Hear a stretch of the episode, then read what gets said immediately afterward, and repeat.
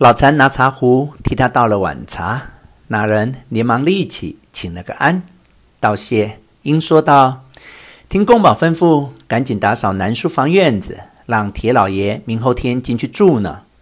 将来有什么差遣，只管到五巡捕房呼唤一声，就过来伺候。”老残道：“岂敢岂敢！”那人便站起来，又请了个安，说：“告辞，要回衙消差，请赏个名片。”老残一面叫茶房来，给了挑盒子的四百钱，一面写了个领谢帖子送那人出去。那人再三故让，老残能送出大门，看那人上马去了。老残从门口回来，掌柜的笑眯眯地迎着说道：“您老还要骗我？这不是府台大人送了酒席来了吗？刚才来的，我听说是五巡捕贺大老爷。”他是个参将呢。这两年里住在挨店里的客，府台也常有送酒席来的，都不过是寻常酒席，猜个个十来就算了。像这样尊重，挨这里还是头一回呢。老禅道：“那也不必管他，寻常也好，异常也好，只是这桌菜怎样消法呢？”掌柜道：“或者分送几个字好朋友，或者今晚赶写一个帖子。”请几位体面客名额带到大明湖上去吃，府台送的比金子买的还荣耀得多呢。老残笑道：“既是比金子买的还要荣耀，可有人要买呢？我就卖他两把金子来抵还你的房饭钱吧。”掌柜的道：“别忙，您老房饭钱我很不怕，自有人来替你开法。您老不信，试试我的话，看灵不灵。”老禅道：“管他怎么呢？